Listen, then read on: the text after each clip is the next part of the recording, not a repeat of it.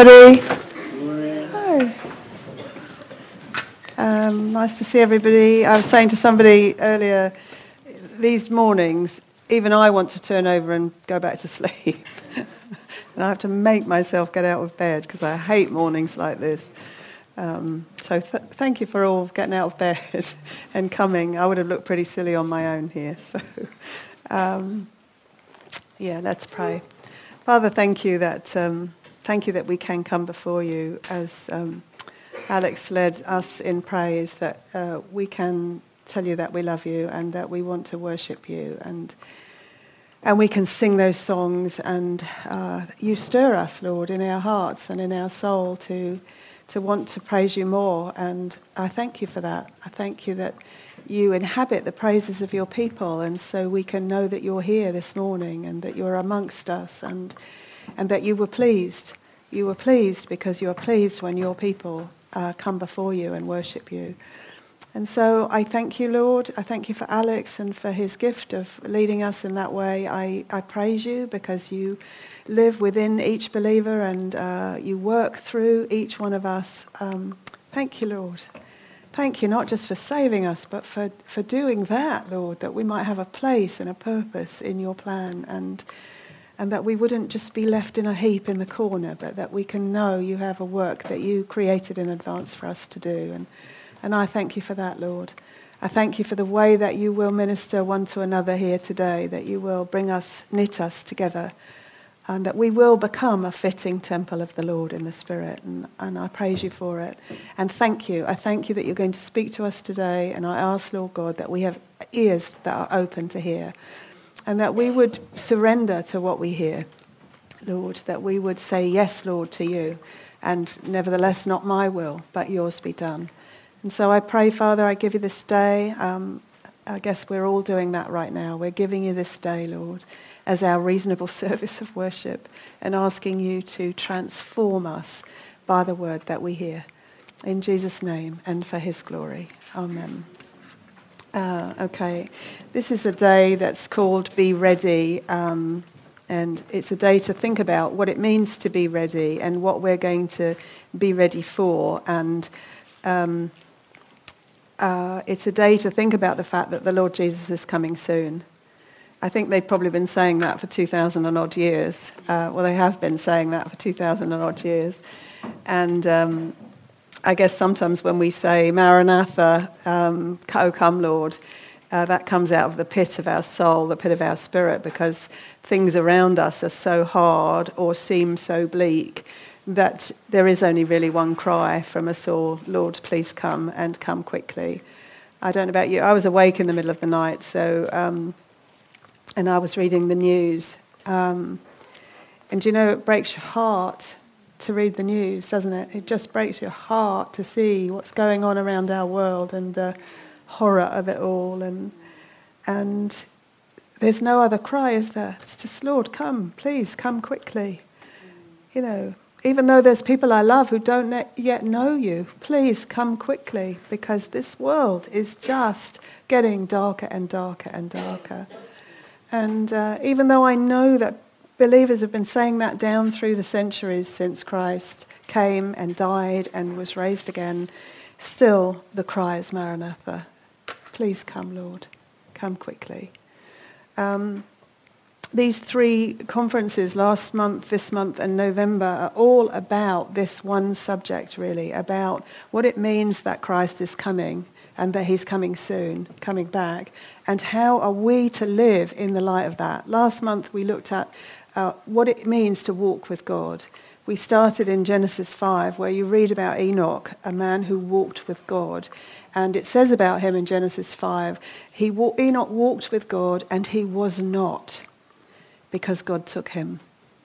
And it's an amazing uh, kind of statement in that Genesis 5 because every other verse begins and ends the same way.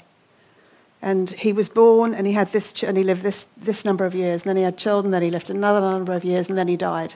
And every verse says the same thing. If you've got a Bible, go to Genesis chapter 5, and uh, we're just going to read 21 to 24, which is the, are the verses that talk about uh, Enoch. Genesis 5, 21 to 24. Um, Uh, yeah, Enoch lived 65 years and became the father of Methuselah. Then Enoch walked with God 300 years after he became the father of Methuselah, and he had other sons and daughters. So all the days of Enoch were 365 years. Enoch walked with God, and he was not, for God took him. That is a, an, a specifically outstanding statement in Genesis 5. He is the only one about whom this is spoken. And um, what we saw last month was he pleased God. He pleased God. So I don't know about you, but I want to know how to walk with God and how to please Him. I want to know how to please Him because I figure that's what we're left here to do to please God. And the way that we please God is to do and be the people, to be the people and do the things that He has created for us to do. Um, as I say, everybody else in that chapter, all the days of X were Y years, and then he died. And nothing is said about any of them except when you get to Enoch, and there's no death, and there's an extra verse. Enoch gets an extra verse. I want the extra verse. Do you know what I mean? I want that. I want God to be able to say, She walked with me. She walked with me. And she pleased me because she walked with me. And, um, uh, and that's what we read about Enoch. Genesis is the book, you, you probably know this already. Genesis is the book of origins, it means beginnings. And in Genesis, you find almost, if not all, every doctrine of Christianity is in Genesis. So, all of the accounts in Genesis, all of the people in Genesis, not only are they telling their own story, not only is God showing us about them and about the history of mankind, but He is also painting pictures through Genesis about what's going to happen. Um, down through time, actually, what will happen from the beginning to the end. And so, actually, in Genesis, in Enoch, we get a picture of the way that people who please God, who walk with God, will suddenly be lifted off this planet. They were, they walked with God, and they were not because they pleased God. Enoch pictures the rapture of the church. He is the first person spoken of in that way in the, uh, in the Bible. And, he, and he, what it says about him is that he was here one moment, he was gone the next. And that's what the New Testament tells us about the church. And I know it's difficult to believe. I mean, it is difficult to believe because it's like a science fiction movie, isn't it? It's like Beam Me Up Scotty. You know, that's not a movie, that's Star Trek. You're old enough. Everybody's old enough to know Star Trek. You know, and that's what that sounds like. And so, because it doesn't sound like something we can quantify or actually picture easily, we tend to put that over there with all the stuff we're not sure is really true. And, we have lots of debates about it and, and lots of kind of questions about it. Is it really true? Is it really true that the, the, the bride, the church, the, the people, the Christians are going to be beamed up to, to be with the Lord Jesus? Is it really true that He's going to call us? And actually, if you decide that you're going to believe what's in Scripture, you find the same thing spoken about so many places. If, if you're going to look at a verse of Scripture and say, actually, I don't really believe that, then you're not going to see any confirm, confirming verses anywhere else. But if you come to the Bible with an open mind and say to the Lord, okay, you say this, therefore I believe it. I don't understand it, but I believe it. He just pours out confirmation on you over and over and over again. And so you open your book, you open the book to chapter 5 and you read Enoch. Enoch walked with God, and he was not, for God took him. Now, I want you to imagine if you've got um, um, a, a, chart in your Bible with the patriarchs' lives, you know, from Adam, what you see about Enoch is that when God took him, everyone else was still alive apart from Adam. Everyone else was still alive who hadn't been killed. So, can you imagine the situation? There are people in his line, in, down through his ancestry, and they're all still alive. And they're wandering about saying, Where's Enoch? He was here and now he's gone. That's what people will say about us. Where are they? They were here and now they've gone. Where have they gone? And that is what we, you and I, are to be ready for. We are to be ready for the moment that the Lord will call us up to be with Him. Hebrews 11 talks about Enoch and says that he, he tells us that he was taken from this world by faith. He was taken by faith. That's what it actually says in Hebrews. So that he did not experience death and he was not found because God had taken him away. And all of those people who were alive at that time were, would have been searching for him. Where is he? Where's he gone? Why has he gone? How can this be? And there would have been total bewilderment. And that's what the Bible tells us will happen in the last days where we live when the church is taken up to be with Jesus. The coming uh, the judgment that Enoch talked about, we saw this last month. He talked about two judgments. He talked about the judgment that was just about to come on his own generation, and he talked about a judgment that was going to come at the end of time. He prophesied about it. Later on, we'll look at Jude, which, and Jude specifically say, states that Enoch prophesied about the Lord's coming with thousands of his people with him. So, um, the way that Enoch was taken up is a picture, as I say, for believers in the last days. It's a picture of 1 Thessalonians chapter 1, verse 10, which says uh, that those believers are waiting for Jesus who will rescue us from the wrath to come.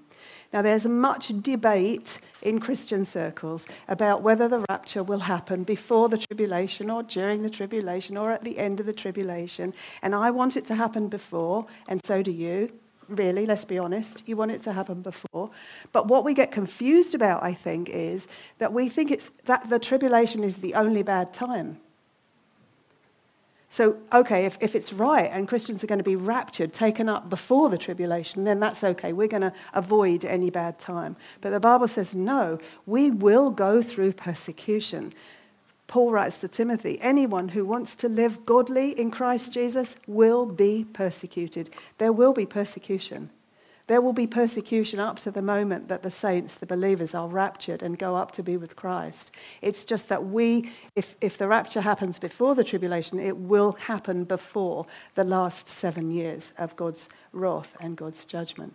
But you and I know, if you open your newspaper, if you turn on your TV news at night, you know that we are starting to move in, even in our secluded, safe uh, environment. Christians are being persecuted all around the world. They are being persecuted, and we will be persecuted too. So I want to know how do I walk with God? How do I make myself ready? How do I prepare for having to, make, to stand in the days that are ahead? You see it happening all over this country right now, where people are being, losing their jobs, people are uh, are being um, told that they're intolerant, that they're bigoted, that they're fundamental, that they, there's no place for them in society. Um, and, and that's just going to get worse. It's just going to get worse. And if we open our eyes and look around the world, I mean, it's just, it would be hard to tell some of the Christians around the world that you're going to escape the tribulation because they're not. They're in their tribulation right now. As a ministry, we're going to show the movie, um, uh, not movie, the video um, Sheep Among Wolves. We're going to show that on the 15th of November. So if you're around and you'd like to come and look at it, 15th of November in the evening in Cirencester. It's the, uh, it's the video account of the church in Iran, of the absolute explosion of faith in Iran and the persecution that accompanies anyone who uh, is found out to be a Christian. So uh, around the world, persecution is increasing. Uh, I, I, haven't got the figures with me now. I did talk about them last month. The number of Christians uh, executed uh, for their faith or imprisoned for their faith uh, is just it's just exploding. The numbers, 245 million, I think it is, Christians, actually at this moment incarcerated, being killed for their faith. We have no clue. So we're to be ready. We're to be ready. So when I'm talking about being ready and, and, i talk about the rapture of the saints, the rapture of believers, in no way do I mean that I think we will avoid persecution. If we are believers, we will be persecuted. That's the reality. So you and I can disagree on the timing of the rapture, but we can't disagree on the fact that it will happen because the Bible is explicit about it. Enoch was raptured, Elijah was raptured. And we will be raptured. Um, First Thessalonians, uh, oh, actually before then, John 14, uh, when Jesus is talking to his disciples about the event that we're talking about, John 14, verse 1 to 3. Do not let your heart be troubled. Believe in God. Believe also in me. In my Father's house are many dwelling places. If it were not so, I would have told you, for I go to prepare a place for you. If I go and prepare a place for you, I will come again and receive you to my fa- myself, that where I am, there you may be also. I will come again and receive you to myself, that where I am, where is Christ? He's in heaven, or he's at the right hand of the throne of God, and he will bring us to be with him. Um, Titus chapter 2, Paul writes about this event, and he says that it is the blessed hope. Titus chapter 2, verse 13. Um, you should have the scriptures in front of you, by the way, that they were printed out. So if you don't have them, pick up a, a sheet from Rosie uh, uh, in the break. Um, Titus 2, verse 13. Uh, of, let's say 11, verse 11 we'll start with. For the grace of God has appeared, bringing salvation to all men, instructing us to deny ungodliness and worldly desires, and to live sensibly, righteously, and godly in the present age, looking for the blessed hope and the appearing of the glory of our great God and Saviour, Christ Jesus, who gave himself for us to redeem us from every lawless deed and to purify for himself a people for his own possession zealous for good deeds. We are looking for the blessed hope and the appearing of the glory of Jesus Christ. And um, in 1 Thessalonians, Paul will write to the Thessalonian believers because they're a bit worried. They're facing persecution and they're a bit worried that the rapture's happened and they haven't gone. And so they're, they're questioning what's happening? I don't understand. I'm going through persecution. Why am I going through persecution if I'm going to escape the wrath to come? Uh, to come? And Paul makes it clear. But we do not want you to be uninformed. Chapter 4, verse 13 uh, Uh, brethren, about those who are asleep, so that you will not grieve as the rest of us, as the rest who have no hope. For if we believe that Jesus died and rose again, even so God will bring with him those who have fallen asleep in Jesus. For this we say to you by the word of the Lord, that we who are alive and remain until the coming of the Lord will not precede those who have fallen asleep. For the Lord himself will descend from heaven with a shout, with the voice of the archangel and with the trumpet of God, and the dead in Christ will rise first. Then we who are alive and remain will be caught up together with them in the clouds to meet the Lord in the air, and so we shall always be with the Lord. Where are we going to meet the Lord? In the air. We're going to meet the Lord in the air. This is the rapture. That phrase caught up is rapturo in the Latin, and it means raptured. We will be caught up to be with Jesus in the air. There is a moment coming that none of us know that will come like a thief in the night. We will not know when it is, and God will call us Jesus will call us up to be with him. And I, the question today, the question for all of us, the question for every professing believer in the church is will you be ready for that day? Will you be ready for that day? Because there won't be a moment to prepare.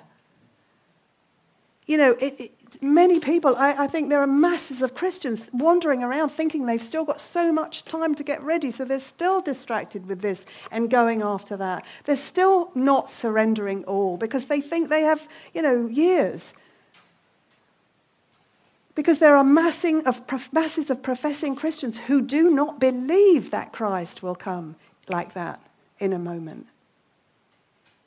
And I know they don't believe it, and you know they don't believe it because their lives are lived for themselves. Honestly, really, seriously, just take a moment and think if the Lord Jesus, well, he won't walk through the door, but if he called you up right now and you had a nanosecond, a nanosecond, I, I, don't even know a smaller thing than a nanosecond, but less than that. You have less than that. And then you are face to face with the God we sang about, the God who died for us, who came and lived and then died and bled and took all your sin. What will you say to him? I was just so busy, you know. I mean, my family, they just they needed so much help. And, and actually, you know, I had this job and it was really important and I wanted to get on and I wanted to do well because I knew that would be a witness for you, Lord. And, and, you know, I know I didn't get to church as often as I could, and I know I didn't read your word, and I know I didn't pray all the time, but, you know, I, I mean, I was for you, Lord. Do you think when you see the Lord face to face, that's going to be enough? Will it be enough for you? It won't be enough for me. Forget whether it's enough for Jesus. Will it be enough for you to face him like that?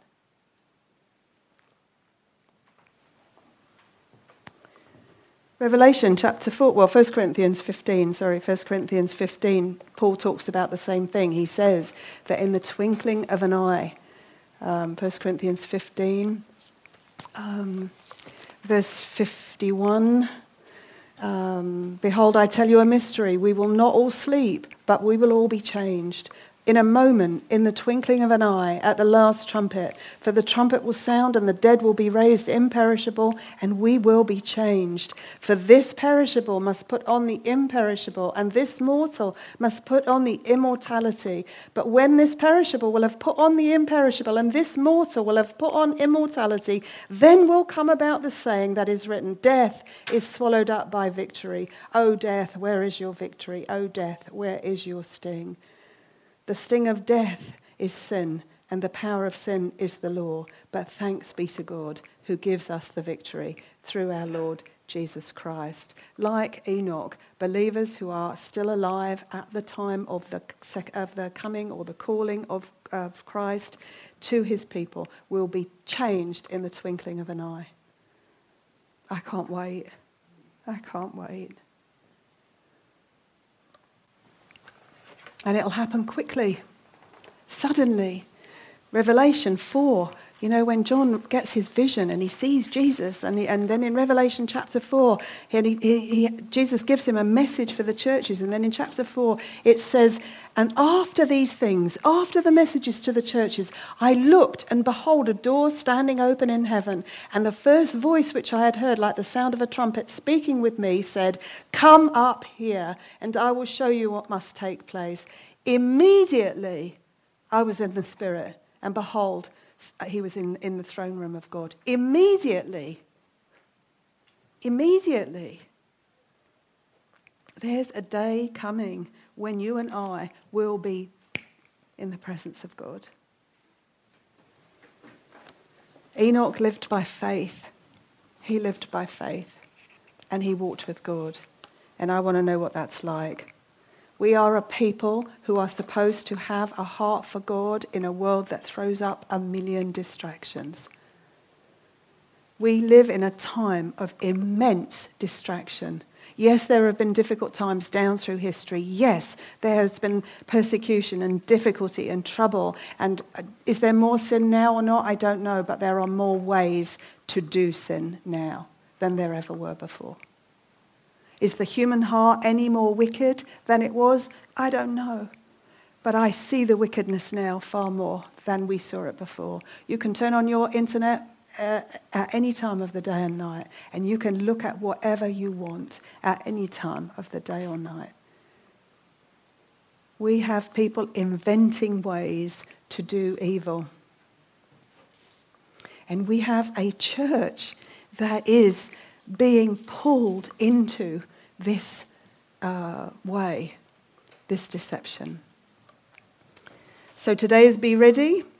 We have to know what we're being ready for, and we have to know when it's coming, or at least be aware that it can come at any time. And we, I don't know about you, but we need to be absolutely sure that we leave nothing undone when it happens. So, first, how do you know it's coming? How do you know Jesus is coming back for you? I mean, that's a no brainer because we've just done loads of scriptures. Go ahead, Linda, go on. Because we're told, we're told that Jesus is coming back. And uh, uh, what else do you know? Even apart from the scriptures we've looked at, and there are many more, but apart from that, what do you know about God that tells you that um, uh, this is definitely going to happen? What do you know about God? He doesn't break any promises. His word is true.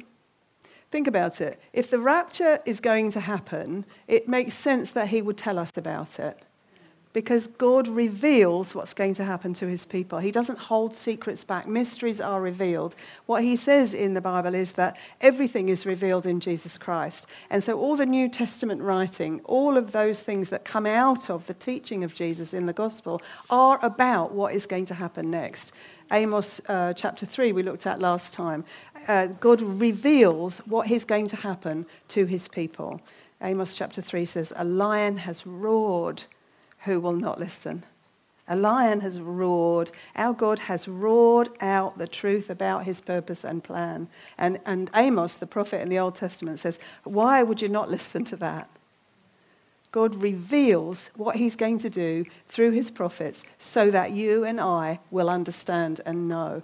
So, um, what's the significance then of living in this time? If Jesus is going to come back in our day, and if he does or he doesn't, actually doesn't matter because we're to be living as if he is. So, what's the significance then of today living in this time? What do you think God would have you do in the run up to the second coming or the calling up of uh, the saints to Jesus? Yeah, help other people to understand. Yeah. Is that a hard question? So just everybody's a bit shy to say anything. Yeah, go ahead, Mike. Right. Gosh. Gosh, really? Oh my goodness. Yeah, okay. Yeah. Yeah, okay. What else? Hello, Diana. Come and find a seat. Um, yeah. What do you think is the most important thing, really? The most important thing? Yeah we have to know Christ. We have to know God. Actually, when you read all of Paul's letters, every single thing in his letters boils down to the sentence he writes in Philippians that I press on to know him. I press on to know him. For Paul, knowing Christ was it. Now, I want to know why that is. Why is it knowing Christ, being more and more experienced about who he is and with him, having this intimate relationship, why would that be it?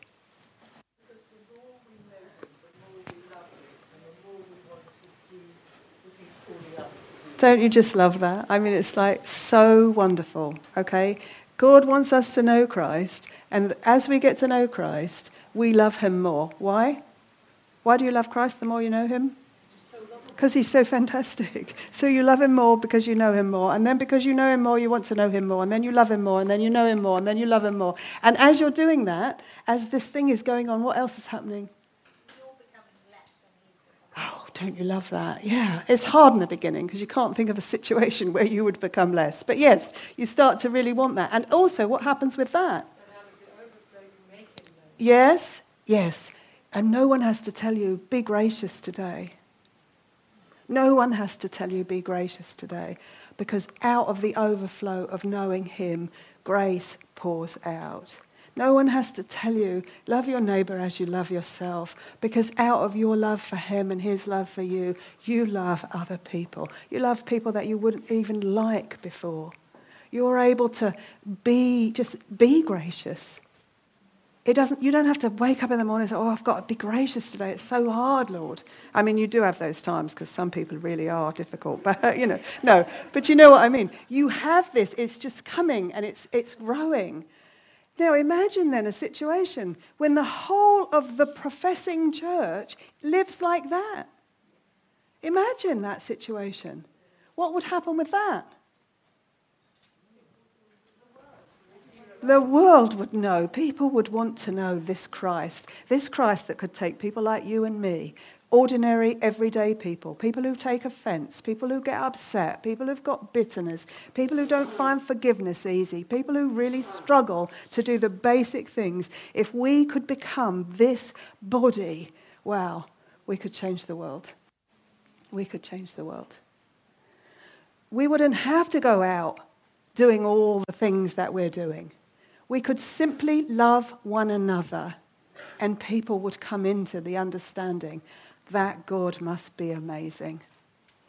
Must be amazing. How do you get to know Christ?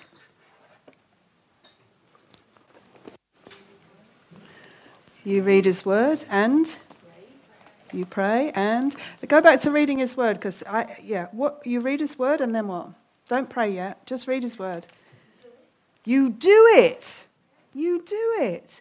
I think we have this idea about the word of God, which is just I'll read it and then God will do it. Right? I'll read it and then God will do what's necessary. And to a certain extent, that happens, but it won't happen without your deliberate choice. Okay, Lord, you talk about unforgiveness. I know I have unforgiveness. So, okay, you've shown me unforgiveness on the page. Can you look at my heart and see unforgiveness?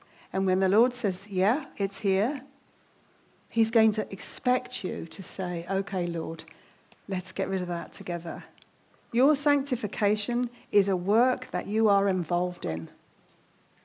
It's not something that God will just do. If he was going to do that, there would be no reason for you to be here because the process of your sanctification is the biggest witness to the fact that he is God. Because no one else could do that in you. No one else could get you to that place where you even want to forgive the people you haven't forgiven because they don't deserve forgiveness. So, in order to even see the unforgiveness, he has to have been at work.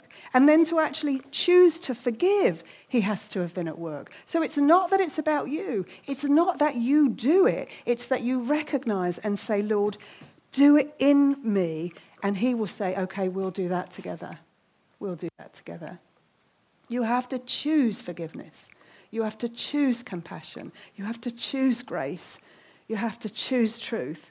It won't just happen to you. I spent a long time waiting for God to just do it. And actually, even now, 26 years in, I'd rather He just did it than me. Honestly, because it takes more time if I'm involved. Seriously, that's the truth, isn't it? I want to be. Exactly, Anna.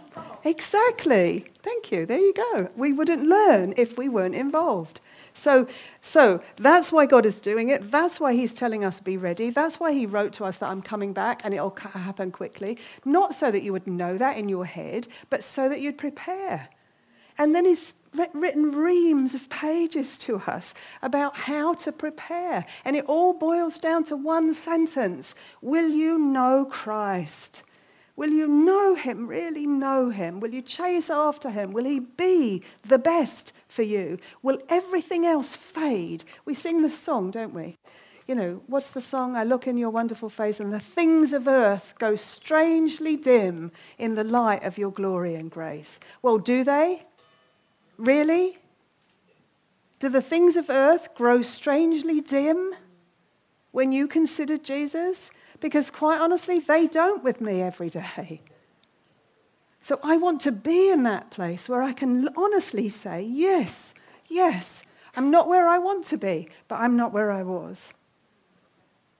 And the thing is, the whole Bible is telling us, you know, things are happening. God is working. I had a conversation with Janet today earlier, just before we started, and the fact that God is always at work. He is always at work. We just don't see him always working. So he's always at work. And there are things happening in our world that are shouting the fact that we're coming towards the end. Whatever you think about the end and how it will all work out, that is shouting to us that we are coming to the end. People are more and more turning away from God. The church, the professing church, is more and more turning away from God. No, you're not here. You're here. You want to know the Word of God. You want to grow in your knowledge of God. I'm not talking about you. I'm not even talking about your particular fellowship. I'm talking about generally in the West. The church is turning away, the professing church is turning away from God. And lo and behold, that's what you read. You read it in Second Thessalonians that there's going to be an apostasy, there's going to be a falling away. God's telling us there is going to be this. There's going to be this falling away. And you can debate as long as you like. Well, were they really saved if they fell away? And how could they do that if they're, you know, that's not the issue. The issue is this is happening in our day. And God gives us a timeline, which we'll talk about at the next conference. He gives us a timeline of what's going to happen. But we see that happening now. So we know the end is near. Sometimes I think I think that only because I'm getting older. So, you know what I mean? So my end is nearer than it was 25 years ago. I don't know. But one thing I do know is that the signs that God paints in His Bible, in His Word, are right in front of my eyes. Israel, look at Israel. I mean, we haven't got time to go into Israel, but the whole the whole the fact of the existence of the nation of Israel that they are back in their land is, is the marker for the end days the last days. You and I live in the last days. Paul, um, Joel, God spoke to Joel in the Old Testament. We talked about that last time. We looked, took a little look at the book of Joel and uh, saw that Joel actually had a prophecy. It's only three chapters long, and he used a locust plague to talk to his people about the fact that there was a plague coming on them. The Babylonians were going to come. And what the locusts did, stripping the land bare and, and uh, affecting everything in their land, the Babylonians would do. And just a short time after, the Babylonians came and stripped the land of Israel and took them captive.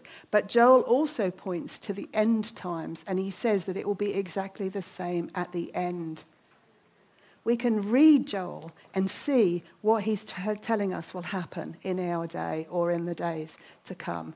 And you can go through chapter 2, which we didn't really look at. And as you go through the chapter, and I, we won't have time today, but I would urge you to look at this little book, three chapters.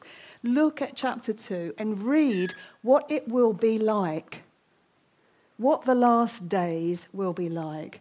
A day of dark, for the day of the Lord is coming, surely it is near, a day of darkness and gloom, a day of clouds and thick darkness. As the dawn is spread over the mountains, so there is a great and mighty people. There has never been anything like it, nor there will be again after it. And you go all the way through, down through that, Joel explaining what the Babylonians will do as a picture of what God will do at the end or what will happen at the end.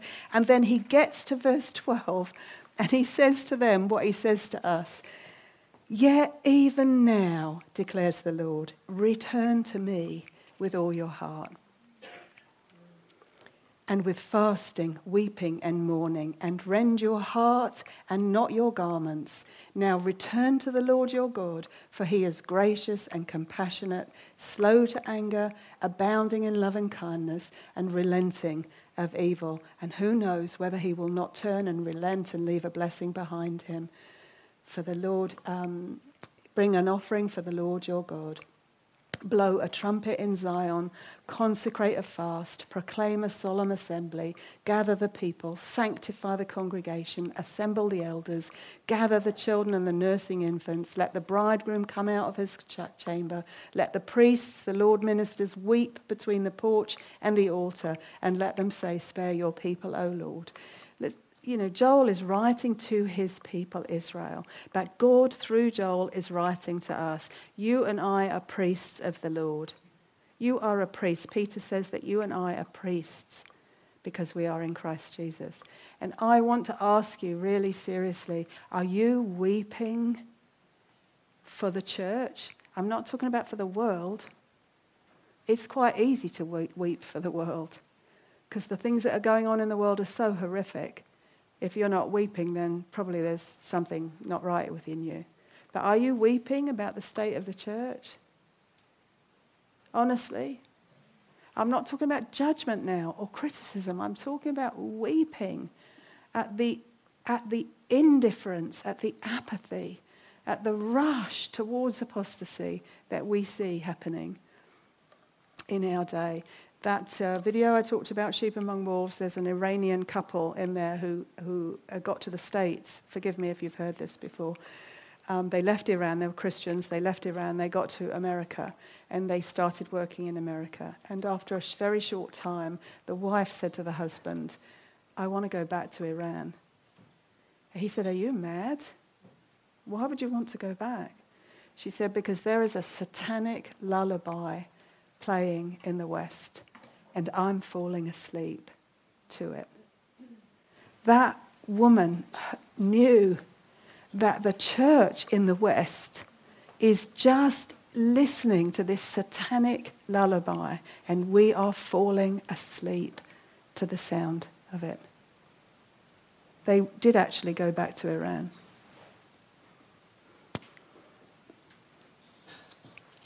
Joel calls to the people, even now, please relent. It is the uh, last days. We are to surrender our all to the Lord. Now, I know, I, because I know many of you, I know that you are surrendered. This is not for me to stand here and say, well, you're just not surrendered like I am, so you better do it. This is simply a call from God that I know He's speaking to me about. And you talk about surrender. You say you've surrendered. But have you really in every area of your life? And what is that surrender causing you to do? Is it resulting in more grace? Is it resulting in more love for one another? Is it resulting in you building up the church? Or is it resulting in you finding ways to divide the church?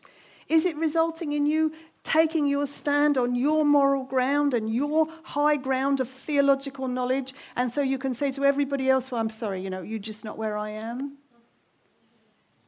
Because knowing Christ does the opposite of that.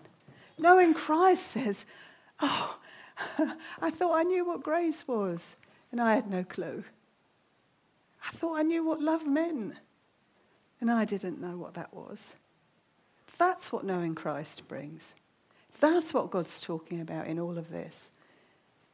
Come back to me. Come close to me. Rend your garments. Weep. Um, because the world is getting darker, and in that darkness, the church is to shine brighter. And the way you shine is that you know Christ. That you know Christ. And that you have made it your business to know Him. Every day I feel this lack of prayer in my life.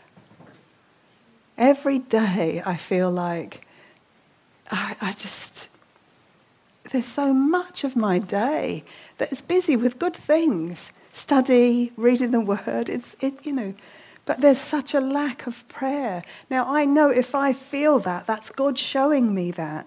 So now I'm saying it to you because that's my way of saying, right, okay, Lord, I know that's here and I know I need to be in prayer much more often. I do pray, but, you know, I'm easily distracted in my prayers. Do you know what I mean? So I'm praying for this thing and then I'm thinking about something else and then this and, and it's none of it ungodly, thankfully, but it's all about, you know, it's just, my mind goes off. I want to come into that real intense inner chamber prayer where I can hear God speak without the pages, where I can hear him speak and I can speak to him.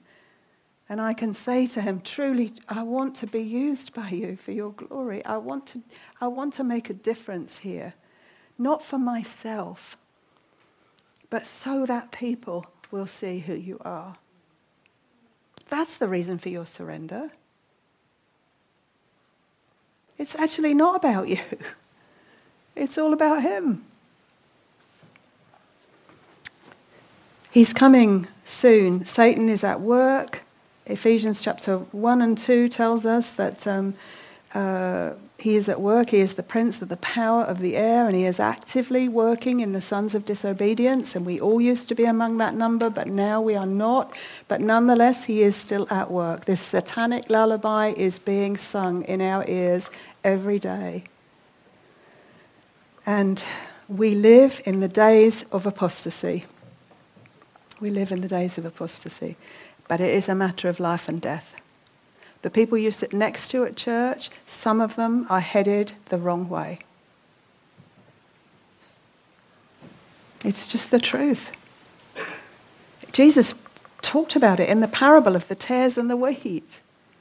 You know they exist. People like that exist. And it's not that they're evil, bad people.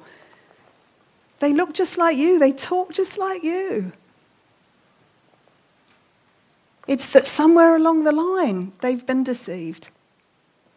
And they need you to be true. They need you to know Christ because they need to see the difference. Very soon, um, Jesus will be back. Revelation chapter 1. We just finish with this before we take a cup of coffee. Revelation chapter 1 is going to tell us what he'll be like I read this now and then to remind myself that, you know, yes, he's my friend. Yes, he's my savior. Yes, he's my redeemer. Uh, but I need to be reminded of how he looks now. Because he's not the Jesus that we paint in the pictures. He's not hanging on the cross. He's not, uh, you know, with a beard and, well, he might have a beard, I don't know, but he's not walking my planet. This is what he looks like. Revelation chapter 1, verse 12. Then I turned to see the voice that was speaking with me. This is John. And having turned, I saw seven golden lampstands. And in the middle of the lampstands, I saw one like a son of man, clothed in a robe reaching to the feet, and girded across his chest with a golden sash. His head and his hair were white like wool and the snow, uh, like snow, and his eyes were like a flame of fire. His feet were like burnished bronze when it had been made to glow in the furnace, and his voice was like the sound of many waters. In his right hand he held seven stars, and out of his mouth came a sharp two edged sword, and his face was like the sun shining in its strength. And when I saw him, I fell at his feet like a dead man. When, I, when John saw Christ, he fell at his feet like a dead man. This is the one who had walked with Jesus, talked with him, who called himself the disciple that Jesus loved, who knew who Jesus was, who knew he was full of grace and truth, who had seen his glory, but he had never seen Christ like this. This is the Christ we will see. This is the one we will stand in front of. This is the one we are to be ready to meet. So ask yourself as we take a cup of coffee are you ready to meet Jesus now? Really? Are you ready? I've got a line here. This is not a game. This is the battle for your soul. On that somber note, we'll have coffee and. Uh, and a biscuit maybe. And I'll see you in about 20 minutes, 15 minutes, 20 minutes, yeah.